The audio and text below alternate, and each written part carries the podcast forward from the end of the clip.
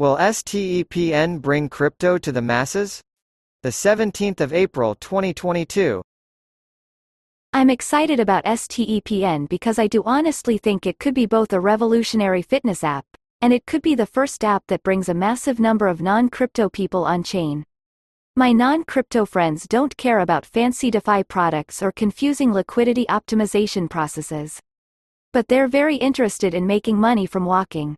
And once they have some SOL and USDC sitting in a wallet, maybe they want to explore how to earn interest on it or borrow against it. DeFi gets more interesting once you have some skin in the game.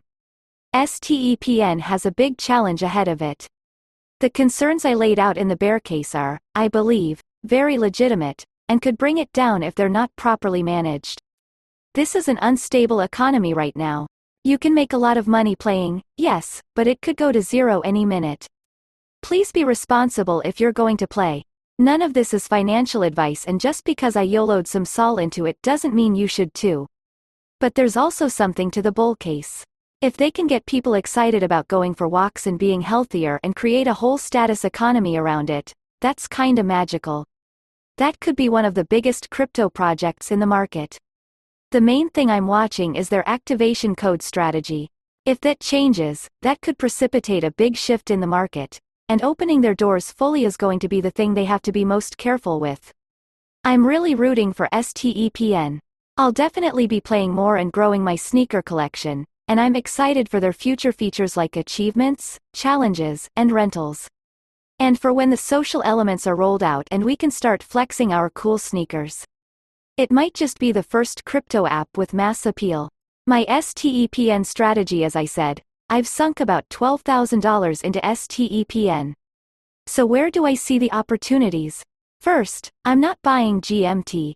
Their FDV is $13 billion which is higher than Axie, and they only have 10% of their tokens in circulation. That feels insanely high, and is probably inflated by the current hype around the game. If I buy any GMT, I'll wait until there's more of a correction. It just feels too hot right now. What I did buy are sneakers.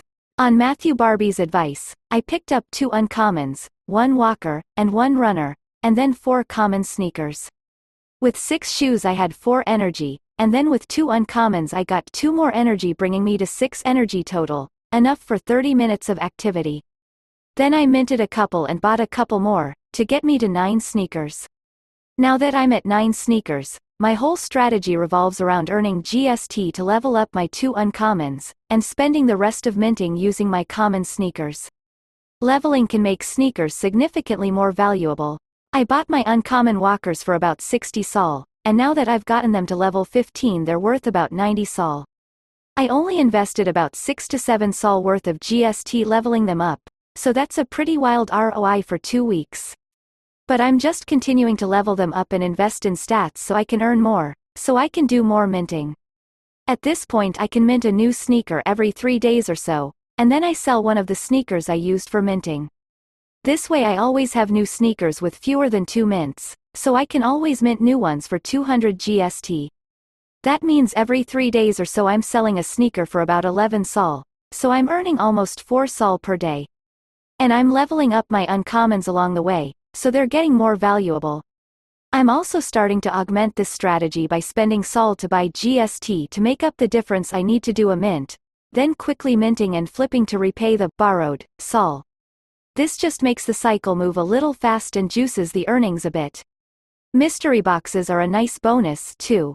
If you spend more than 5 energy in a session, and you have a luck score of at least 20 to 30, you're almost guaranteed to get a mystery box. I'm not 100% sure how you get higher level mystery boxes, though it seems to just be a factor of having higher luck and doing a longer exercise. Mystery boxes are great though since they have gems, and depending on the gem, you can often sell it for 0.2 to 0.8 sol. If your slots are always full you'll open a mystery box every other day or so, so that's an extra 0.1 to 0.5 sol per day. Now that I'm at 9 sneakers, my focus is on earning back my investment. Once I've recouped 100 sol, I'll likely try to grow my sneaker collection to 15. It's not as efficient to have that many, but I'm actually walking and running more than I have energy for, so I think it's worth it for the extra earnings. When would I sell? If I get bored and stop playing, I'd definitely sell then. Or if it seems like they're going to turn off codes and let everyone in, that would be a concern. As for GMT, I don't feel compelled to buy it in the near term. 13 BFDV is insane, and with a 10-year emission schedule, there will be some good opportunities to buy it later.